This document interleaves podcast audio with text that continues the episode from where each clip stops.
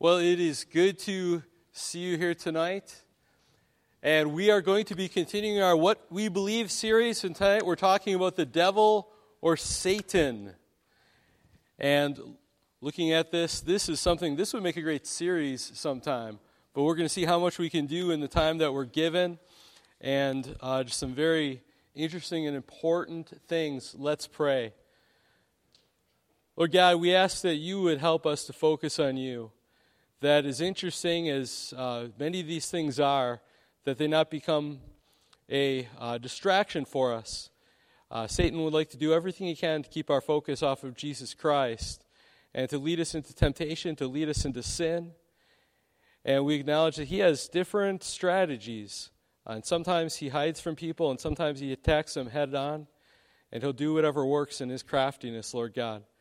So let each of us see his schemes and his plans that he has for us. And let us evade them, taking our um, refuge in Jesus Christ and believing the truth of his promise. And we thank you that Jesus is superior and that he will defeat Satan. And that the initial victory has already been won through the cross and the resurrection of Jesus Christ. So we thank you that you give us warning about this reality and we ask that you would speak biblical wisdom into our lives during this time. Thank you for your word. In the name of Jesus Christ, we pray. Amen. Yeah, in this series, oftentimes what we've been doing is we have been, as part of this, uh, not only looking at what our doctrinal statement teaches and where it's found in Scripture, but also what other groups would this set us apart from? Are there other denominations that this would make us different from? And in some doctrines it does. Would this separate Protestants from Catholics or from other um, religions? And with this, I realized that at least within Christianity, broadly considered, uh, there's actually quite a bit of uh, agreement about the person of Satan and uh, his forces even between, let's say, us and, let's say, Roman Catholics in many ways, at least as far as doctrinal statements are concerned. I think actually a bigger difference occurs with this between, uh, sometimes even with people in the same uh, denominations, between those that are biblically conservative and liberal. And a lot of liberals or modernists when they look at these things in Scripture about Satan or about demons, they say, well, this, this is superstition left over from a older period of time where people believe these type of things. And we're, we're beyond that now, and we don't believe in spirits and, and, uh, and demons. Whereas biblical Christians uh, would look at this and say, well, this is what Scripture presents. And this is what Jesus interacted with, and this is what he taught as well. And so there's really, in a different way, more of a difference between uh, biblical conservative Christians and liberal uh, modernist uh, Christians who uh, don't believe what Scripture says about this. I think there's also a difference between uh, some that uh, maybe technically would say that they believe in Satan or believe in demons, but functionally, as far as just how we live our lives, as we can safely ignore those as being anything real uh, we, we tend to just you know, ignore these type of things and we may say they're real but not really live that way. That's on one side so kind of functionally denying them. Or on the other side some people just obsess about these things so much in some circles in some churches and even in some conservative churches where it's it's more it, it seems that demons and satan are more interesting to them than jesus christ is. And that's wrong too and that's a very unhealthy thing as well. There's also a lot of just misconceptions in the world and also in the church. So before we get going, we're going to play a, a little bit of, uh, of, uh, uh, of trivia here. These things are not actually trivial matters, they're important matters. But we're going to take a look at some of these and see if we can weed out some, uh, some misconceptions. So I want you to play along. You don't have to answer me audibly, but I'd like you to make a decision on some of these and maybe if you want to, you can uh, put, if they're true false questions, you can put your hand on your right knee for true and on your left knee for false. So you can, you can decide here. All right, so the first question here true or false? When people die, they become angels, biblically speaking. Okay, so we're hearing people are saying false. Yeah, that's a common thing that people think that when you die, you become an angel. But we're going to see that uh, scripturally, the angelic realm, including demons, are a separate race of creatures that were created before humanity. So you die, your solar spirit goes to be with the Lord if you're a Christian, uh, but uh, you do not become an angel. That's angels are a different thing. All right, good. There's ten of these. We'll see. We'll see what percentage you get. Satan currently lives in hell and rules there. What do you think? All right. So the correct answer is false. Yeah, another misconception that right now Satan's in hell. I mean, in cartoons, uh, that's how it is. He's down there. Or we think that he rules in hell or he's going to rule in hell. And we're going to see that is not what Scripture represents at all. He's not currently in hell. That will be his eternity, but right now he's on earth and being very active on earth. He will be in hell one day in what Scripture describes as the lake of fire, uh, but he will not rule there. It's a place of punishment for him. All right, next one. Satan, Lucifer, and the devil are all names for the same being. That is true. So, we're going to say Lucifer was more of the original name, and these are there's different ways Scripture refers to this the same being. All right. Satan is not a real person. Satan is only a symbol for the evil that is in all of us. You are correct. That is false. Surveys would say that many people, even many people that claim to be Christians, would say true to this, uh, but biblically we have to say it's false. Satan has a red tail, and uh, goat legs, horns, and carries a pitchfork. And we know that that is definitely true because we've seen pictures. And that's where we get our information from, from pictures and cartoons, right? No, we, Scripture never says that. I mean, if Satan wanted to appear with a red tail and a pitchfork and horns, I suppose he could. We're going to see when it does talk about his appearance, it says that he often appears as an angel of light, appearing very beautiful and very deceptive. Okay, a few more of these. The word devil means slanderer. True, false? The slanderer is it adversary? Which one is it? That one's true. That's what devil means. Satan means adversary, devil means slanderer or accuser. A few more of these. Uh, Satan is eternal and equal with God. They're equal opposing forces throughout eternity, locked in battle, yin and yang to get. Uh, no? Okay, false. You were correct on that. Yeah, you, we're very mistaken if you start thinking that Satan is like this equal and opposite. Uh, he's not eternal. I mean, he will exist eternally, but not eternal in the sense like without a beginning. Only God is without a beginning. So Satan is not, and he's definitely not equal with God. He loses in a fight every time. Okay? Because all power, Satan is very powerful, okay? Very, very powerful, more powerful than us. And we would all be foolish to go against Satan alone, okay? So, probably the most powerful being um, uh, created, but the most powerful created being compared to all powerful is still next to nothing. All right. Lucifer was created by God. That is that is true. Kind of goes. I kind of gave that away with what I was saying before. So, yeah, Lucifer was created by God. He was not eternal. Uh, Satan has ability to know the future. Think biblically. Do you know this biblically? Say false. I mean, he may be able to guess some things. He studied human nature for thousands of years, but he doesn't know the future. I mean, Isaiah is very clear that God only knows the future. That's one of the tests of the prophets. If Satan knew the future, then the false prophets could be predicting the future accurately too. Uh, but quality of God, only He is timeless and knows the future.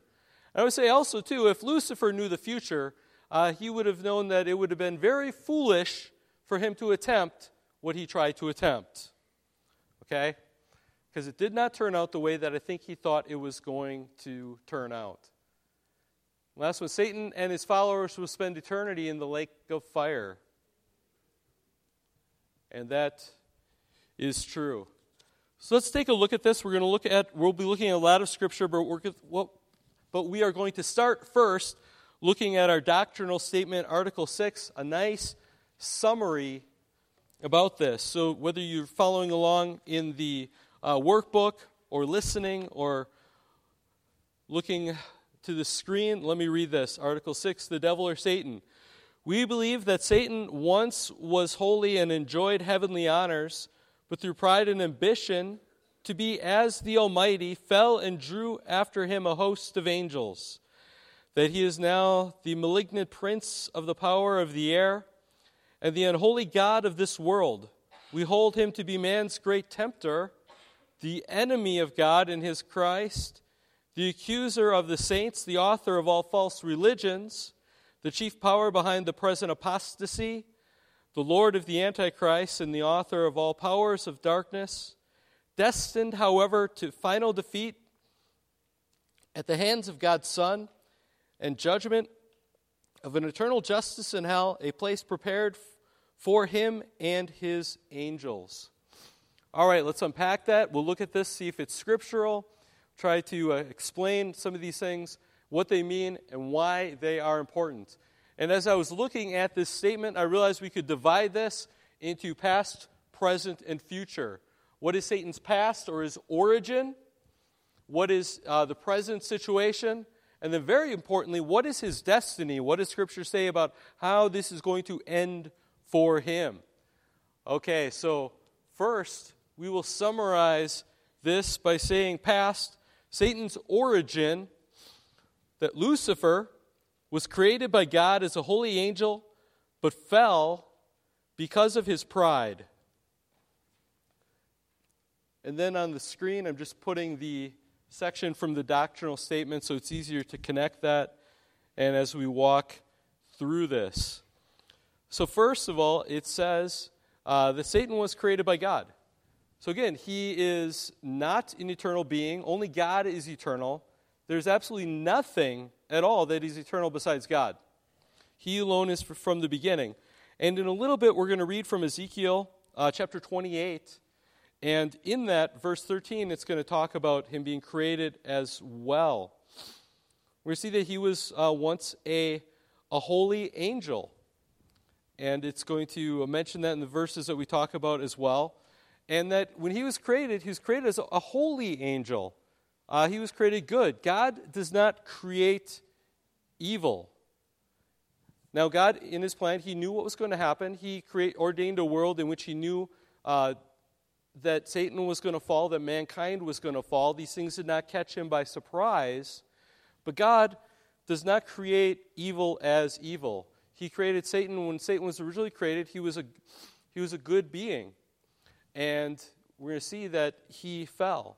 Now, the Bible doesn't exactly explain to us exactly how that could happen.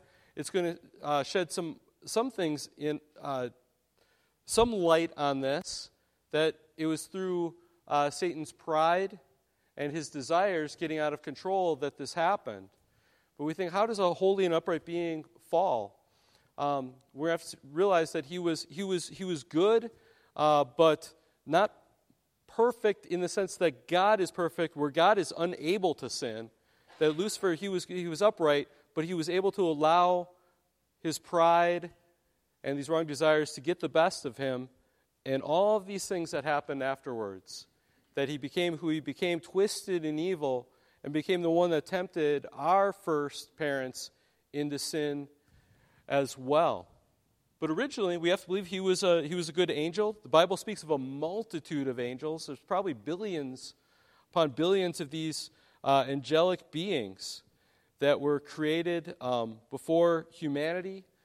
Whether you can fit that into uh, Genesis 1 or if, figure, if Genesis 1 refers to this creation of this heaven and, and earth, and maybe heaven refers to the, you know, the sky and the universe, um, or uh, it, it's a little bit unknown there, but uh, Satan seems to be the angelic beings created, uh, I think possibly before all of that, because it's not really mentioned in Genesis 1. But as we said before, angels, they're not dead people. You do not die and become an angel. They're an independent race of spiritual beings. They exist in the spirit realm. They do not have physical bodies.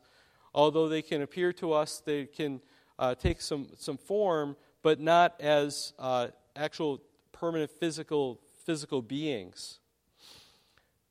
We see this. We mentioned in here that we call him uh, Lucifer, and we are going to, um, we'll mention that in a little bit. That comes from Isaiah 14 12, where it refers to uh, Lucifer, and it's going to say there, um, how you are fallen from heaven. Now, in the ESV, it says, O day star, son of the dawn. Now, if you have a King James, it'll say Lucifer, and then uh, son of the dawn, something like that. Um, I believe the uh, NIV says morning star, NASB says, uh, uh, I think, star of the morning. And the name Lucifer has this idea of, of shining one or burning one. And the reason why sometimes it gets translated day star or morning star is because uh, at night or, and in the morning, when you look up and you see there's just one uh, star in the sky, you realize it's probably not a star, that's probably the planet Venus. And the planet Venus was known as the, the morning star or the day star, and it was also referred to as, as Lucifer, the shining one, because it was, it was bright. And so it kind of shared uh, that name. So that's where that comes from. And that's why sometimes it gets, Lucifer gets translated as uh, uh, as a day star or morning star or um, burning one. In some la- languages, matches are referred to as lucifers because uh, they're, they're, they're burning ones.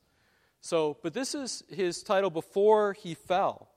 Okay, so he was, he was brilliant. He was created as this, this, this beautiful, wonderful being, uh, probably the highest of all the God's angelic hosts, uh, to lead them and to be given the uh, responsibility. Um, there's indications that he was to, to funnel praise to God. But let's look a little bit and see what happened here. And there's two passages we can look at, and they are in your, um, in your notes if you have uh, those with you, page 14. But we're going to look, let's look at Ezekiel 28 first. The two big passages, there's Isaiah 14 and Ezekiel 28. Sometimes I remember them just because 28 is 14 plus 14. It's twice as much. That makes it easy to remember. That's, there's no rhyme or reason for that. I just remember it that way. So, Ezekiel 28. Now, one thing you have to notice is that, and I want to mention this so it doesn't throw you off sometime uh, or think that we're hiding something from you. In both of these passages, there's a dual reference. This is a prophecy that both refers to an earthly king, but Christians throughout the centuries have historically looked at this and said there's more to this than what could be literally true about an earthly king. And they've seen this as a reference to Satan and his fall, and that this earthly king is being compared uh, to what happened with, with Lucifer and his fall. So, for example, Ezekiel uh, 28, and in your notes, it starts from uh, verse 4. From verse uh, 11, but I'll start reading from verse. Uh, your notes it starts, re- it starts at 14. I'll start from 11, just to give a little bit of context. Ezekiel 28. Moreover, the word of the Lord came to me Son of man, raise a lamentation over the king of Tyre, and say to him, Thus says the Lord God. You were the signet of perfection, full of wisdom and perfect in beauty. You were in Eden, the garden of God. Every precious stone was your covering sardius, topaz, diamond, beryl, onyx, jasper, sapphire, emerald, carbuncle, and crafted in gold were your settings and your engravings. On the day that you were created, and they were prepared. So, originally, this very beautiful uh, setting.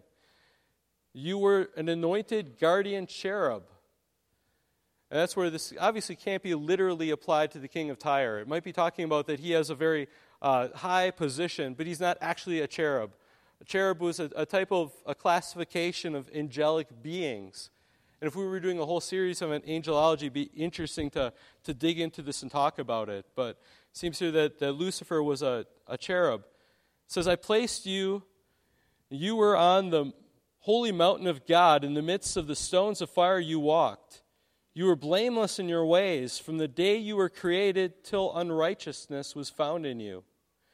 In abundance of your trade, you were filled with violence in your midst, and you sinned. So I cast you as a profane thing from the mountain of God. And I destroyed you, O guardian cherub, from the midst of the stones of fire. Your heart was proud because of your beauty.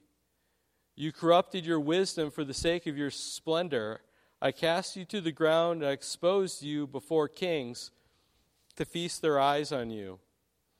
So you see there this original state that Lucifer is uh, uh, good and existed in, in paradise. Uh, but here it says he became proud. And it says because of his beauty, he recognized just how wonderful you know he, he was. Uh, but instead of focusing on God, focused on himself, and therefore he was cast down. Now let's also read Isaiah 14, 12 through 15. And this is a double reference to the king of Babylon, uh, but also we see this reference to the fall of Satan.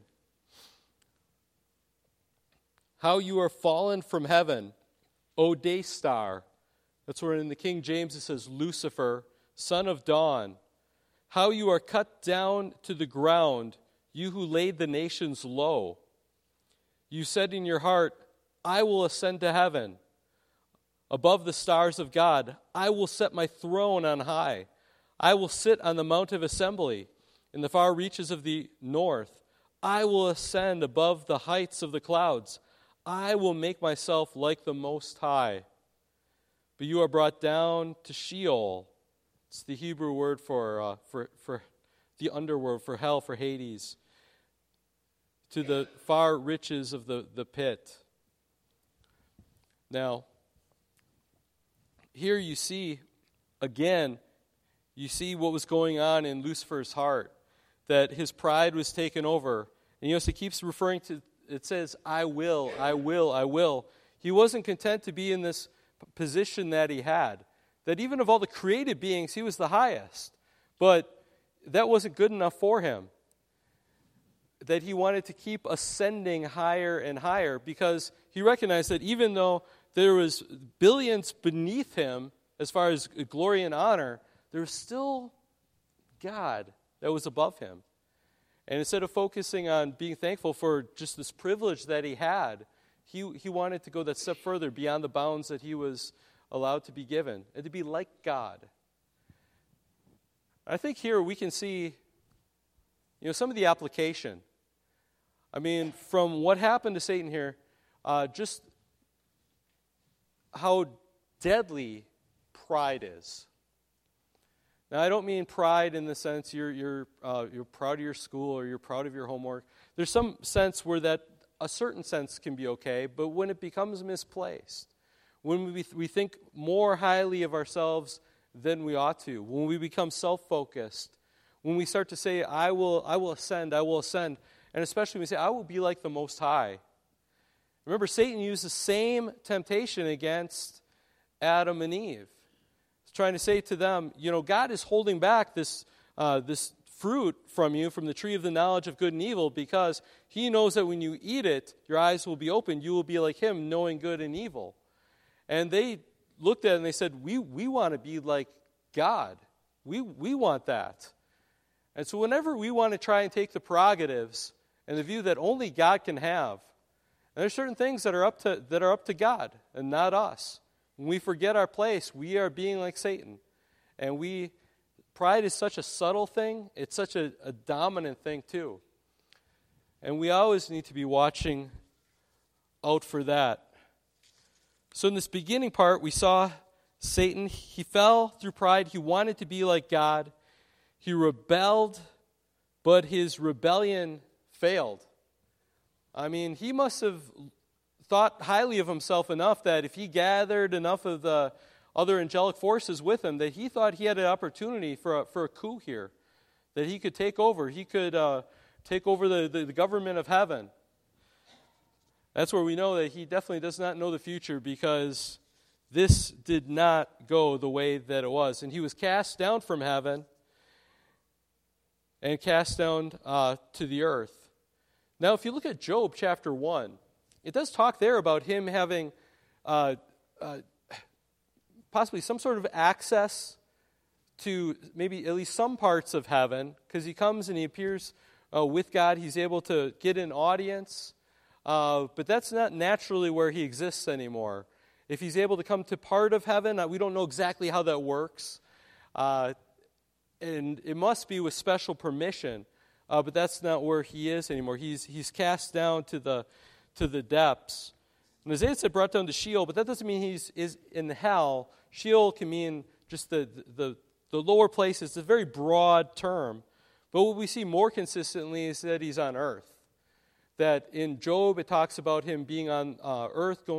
and we're going to see later on, it talks about him being a, a roaring lion, seeking whom he may devour.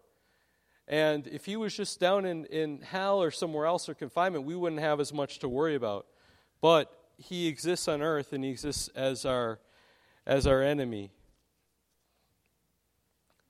So we also see, as part of this statement, that uh, there were other angels that joined with him. It says he drew after him a host of angels. Remember, the word host means an army. So he had a massive army that came with him when he tried to rebel against God. And we notice there's other places in the Scripture, for example, for example, Matthew 25, 41, that refer to the devil and his angels. Because angels can be both good or they can be they can be evil. And the ones that were evil and rebelled those are the ones that we call demons or evil spirits. They're the ones that, that fell. So there's the good angels referred to sometimes as, as the elect angels. And it seems that uh, for those angels once they, they chose to side with uh, god and not satan that they were confirmed in their uh, in their goodness so that they will not fall uh, but those that fell away, they're, they're gone. I mean, they, they exist, but they have no possibility of redemption because uh, they're on earth, their, their time is, is short. Uh, but Jesus Christ did not come to give them a second chance.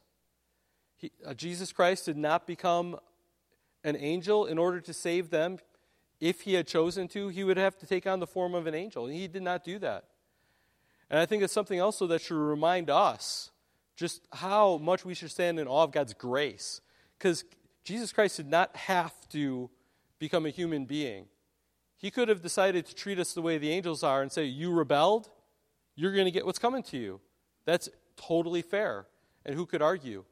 But praise God that He did this amazing, unexpected thing that God would come down and become a human being also and die on the cross for our salvation. I hope that blows you away, and if it doesn't, you, we need to let that sink in more and ponder that. So, ponder that. We need to beware of pride.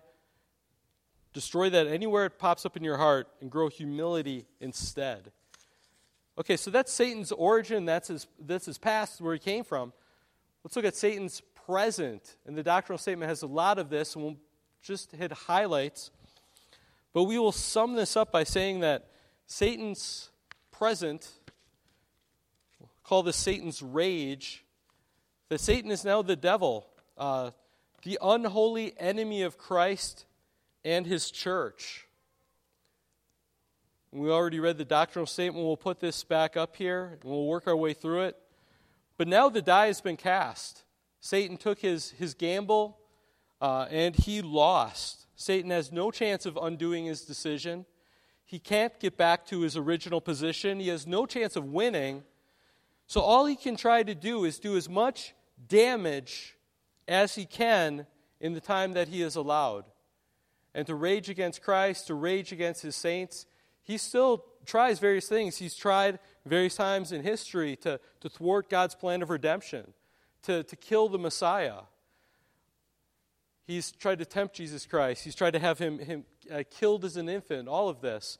Uh, and all these things that don't work. And now, a lot of what he's doing is coming after us, coming after God's church, preventing pe- some other people from being saved, and trying to do everything he can to, to kill our witness and to um, just to devastate our lives in whichever way that he can.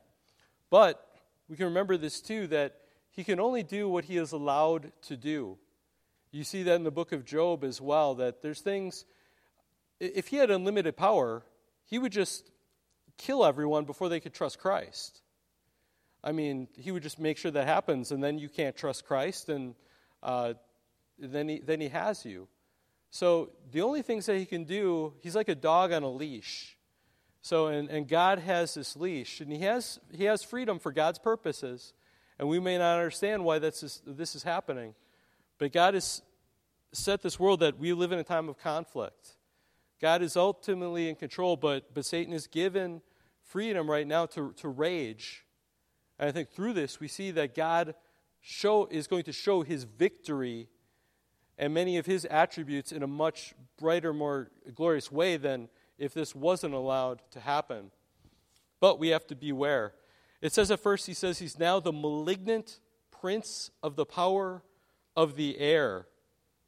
So, malignant, you think of what this word means. Uh, sometimes we know of this. This is not what you want to hear the doctor say that your tumor is. But what this word uh, means, even more historically, it means, it definitely means something bad. It means to act from malice or evil intent, uh, to be evil in nature, influence, or effect. The Merriam Webster uh, dictionary, because remember here we're talking about our doctrinal statement, which was written in English. We're not unpacking Greek words right now. Uh, one definition to be passionately and relentlessly malevolent. that's what Satan is. I mean, he is, he is not being gentle, he is not looking for compromise. He's doing everything he can to be against us. And the phrase, the prince of the power of the air, that comes from the book of Ephesians, uh, chapter 2, verse 2. And this is in the notes. I'll read it to you. It says, it talks about, well, let me look this up so I can give it to you in, in context.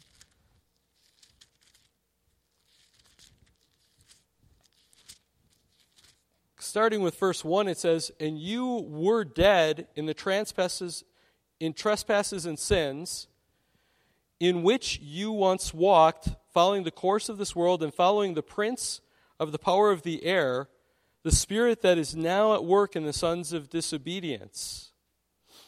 And it goes on. And so it's saying before we were Christians, all of us, that we were, we were dead in sin, uh, dead in our trespasses, and we were following uh, the devil. And here refers to him as the, the, prince of the power of the air. So it, he has a certain level of uh, power and authority. And when it talks about the, the, the power of the air, it seems like that's a maybe a reference to the fact that evil spirits or demons that uh, you're moving through the through the atmosphere, something along those lines, because they exist on this world. It's not down in hell. They, they're not uh, in God's heaven anymore, but they exist in this world, traveling about. They can only be in one place. Satan is not omnipresent like God is, they have to travel. And that's why uh, it seems like they can travel very fast. And this may be some reasons why they can uh, you know, mimic certain things. I think there could be you know, demons you know, traveling that give information uh, to, to other demons. I think sometimes uh, false prophets and false uh, uh, teachers, fortune tellers, and different things sometimes might be getting some things right because they have demons telling them certain things. Maybe even about something that's happening miles away uh, because these demons are traveling and giving information. They don't know the future, but they can know the present and they can communicate these things, but they can only be in one place. That probably also means that uh, each of us uh, probably haven't been personally tempted by Satan, but because he probably has millions, if not billions, of his, his workers, um, that it's very real that we have temptation that comes uh, from, his, from his, his demons. So that's what it means. It, uh, the, he is now the malignant prince of the power of the air, the unholy God of this world. John 14:30 refers to him as the ruler of this world. He is not the uh, legitimate ruler of this world, and but this world is largely under his control right now. But when Jesus came, he contested that authority. And even the, when he did miracles, when he cast out demons, he was showing that, you know what? Actually, I'm king here. As a big part of what he was doing, showing his authority. And we're going to start seeing that next week uh, when we get back into the book of Luke. He's man's great tempter. Uh, he tempted uh, Eve in the garden through the serpent, that he, he spoke through that, that creature and somehow uh, possessed uh, the serpent. He's called the tempter in 1 Thessalonians 3 5.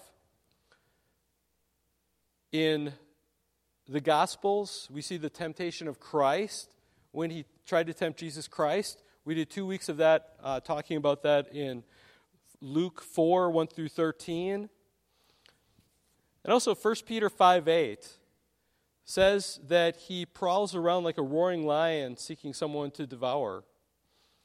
And so here is that reference again that he is, he is on earth, not in hell, and that he is actively looking for those that he can that he can try to uh, destroy, that he can try to maim.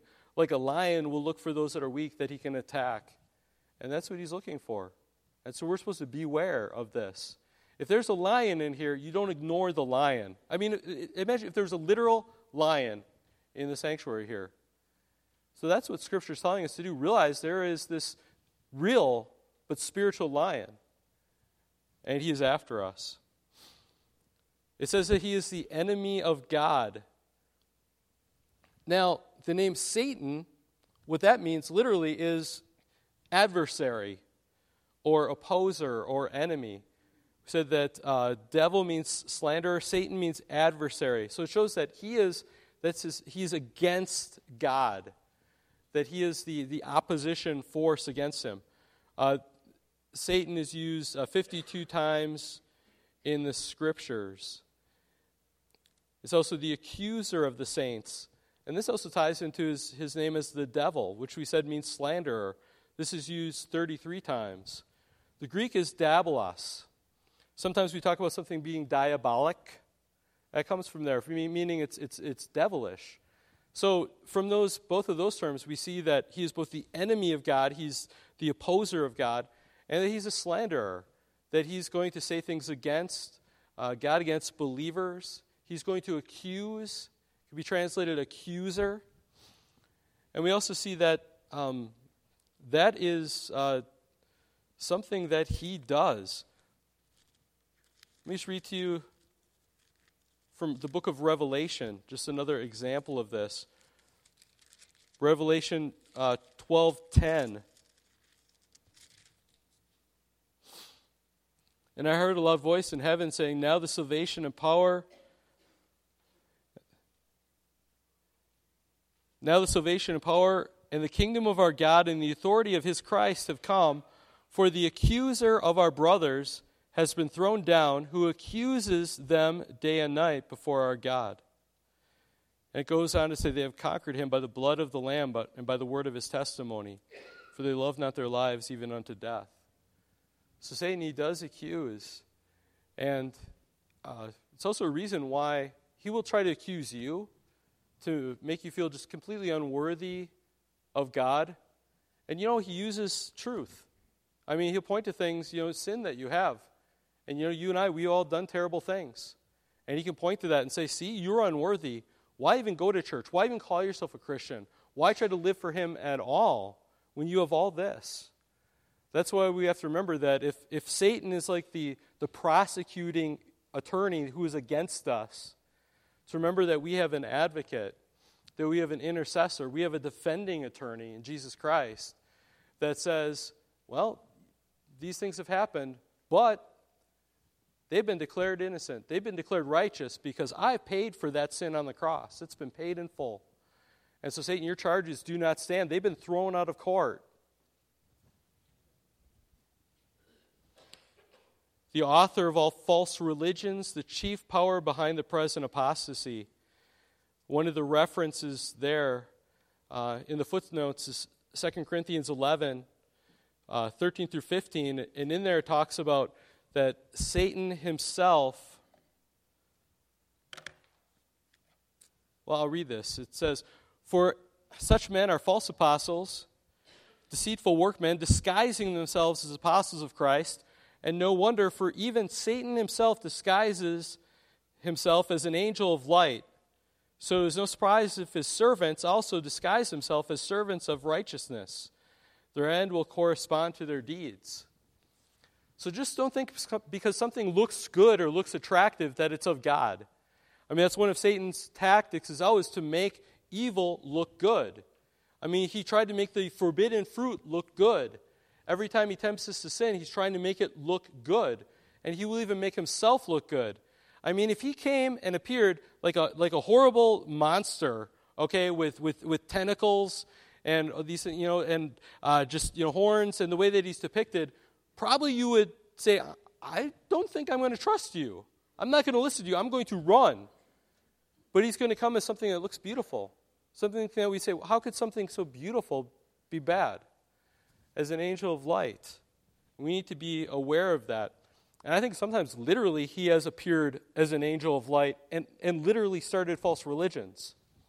I mean, the angel, supposedly the angel Gabriel, I don't think it really was the angel Gabriel, but supposedly appeared to Muhammad around the year 600 AD, giving him his first vision. Another angel named Moroni in 1823 supposedly appeared to Joseph Smith, the founder of the, the cult of Mormonism. Now, I think for some of these, it may have been an angel that appeared, but it was not a good and holy angel. And think of all the just millions, if not billions, that have been deceived by some of these false religions. And he will appear in whatever way he needs in order to deceive us. It goes on, he's the Lord of the Antichrist and the authority of all powers in darkness. We need to be aware of his schemes. Oh, I should have brought this one up. I'm sorry, I didn't realize that. Finally, and we'll just say this briefly his future. And this is what we need to look to. We need to believe this. This needs to give us hope in the victory that we have. Satan's destiny, Satan and his demons will be defeated by Jesus Christ and condemned to eternal to suffer eternal torment in the lake of fire. In the doctrinal statements, it reads that he is destined, however, to final defeat at the hands of God's Son and judgment of an eternal justice in hell, a place prepared for him and his angels. Let me read from Scripture. Revelation 19, and these are uh, listed in the workbook. Then I saw, this is about the return of Christ when this happens.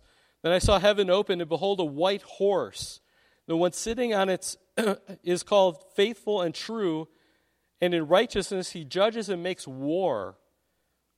Goes on, on his robe and on his thigh he has a name written King of Kings and Lord of Lords. And the beast was captured with the false prophet, who is in its presence, had done the signs by which he deceived those who had received the mark of the beast and who worshiped its image. And these two were thrown alive into the lake of fire that burns with sulfur.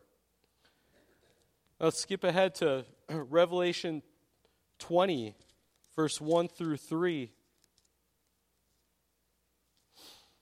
And it says, Then I saw an angel coming down from heaven, holding in his hands the key to the bottomless pit and a great chain. And he seized that dragon, that ancient serpent who is the devil and Satan.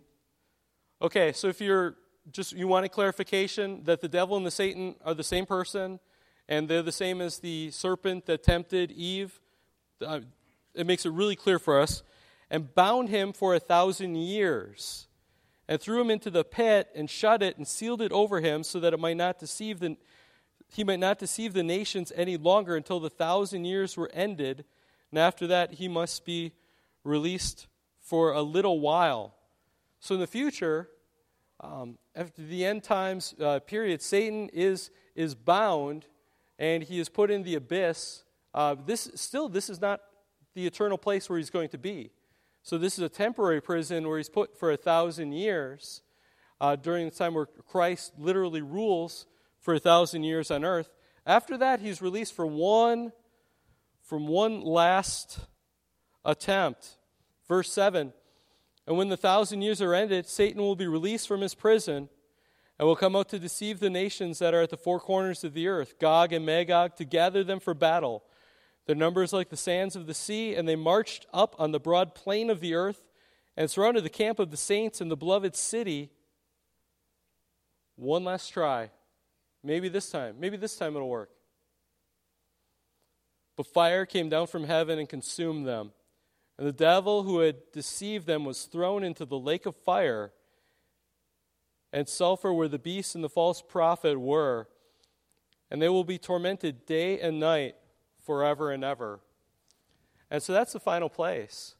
When we talk about hell, our word hell is actually used sometimes uh, generically of a lot of different places. But the, the final place that might be called hell is this lake of fire where I, I think actually no one is right now, because it's after the great white throne judgment that, uh, that the unsaved are judged and they're sent uh, to the lake of fire to be with uh, Satan, whom they followed uh, for eternity.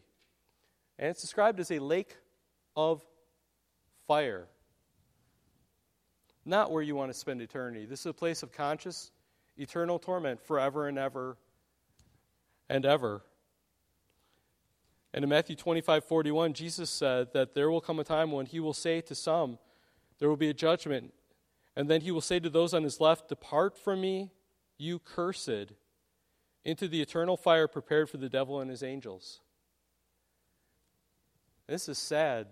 This is a horrifying, terrifying thing to think that every person that exists, every person in this room, we have one of two destinies. That at the end, we spend eternity with God uh, in heaven and then eventually on the new earth with Jesus Christ. Or eventually, every person spends eternity in a place described as a lake of fire forever. That's why it's important for us to evangelize. It's important for us to proclaim this message. I mean, think of what is being changed if even one person, their eternity is changed from following the default setting of following Satan forever and ending up there to eternity in heaven. Even if you gave everything in your life and worked hard for one person to be used through you to be saved, wouldn't that be worth a hundred years of effort? God has given this as part of our, our mission. And not only to escape hell and to escape that, but the, the, the positive side is a million times more glorious than the evil that they're avoiding. To experience joy and being with Jesus Christ, treasuring Him forever in an ever increasing joy with Him. This is a huge mission that God's given us. And it also means that every person here, whether you're an adult whether you're a kid, we have to ask ourselves, where are we headed? Have you trusted the only one that can save you from a, an eternity in a lake of fire that we all deserve because of our sin? But Jesus Christ has taken that for us on the cross and has risen again. And when he rose, Satan was defeated. Praise God. Let's pray. Lord God, thank you for revealing what you have to us through Scripture, that we exist in the middle of a war zone. And that is what this earth is. That is what history is from Genesis chapter 3 until when you return. This, this is, and when you, Satan is put in that lake of fire forever, this is a war zone, Lord God. Let us not live with the false idea that this is a time of peace. Satan rages against this world. He does not want to give up territory, he does not want to give up those he has captured. But thank you that you are king and that through Christians you are creating outposts of your kingdom on this world. And help us to, to advance, help us to recapture people from the enemy. Thank you, God. Thank you for saving us, from pulling us from the fire that we deserve, and giving us an eternity with you to look forward to. But let us not rest in that. Let us be active and aware, not only for ourselves and our spiritual well being, but also for those that are around us. Help us to avoid every temptation of Satan, every scheme, and help us individually and together as a church to bring you glory and to fulfill the calling that you have for us. And we thank you that you will be proven victorious, Lord God. There was never actually any question about this. And thank you that through Jesus Christ, we can be transferred to the winning side. In his glorious name, we praise and we pray. Amen.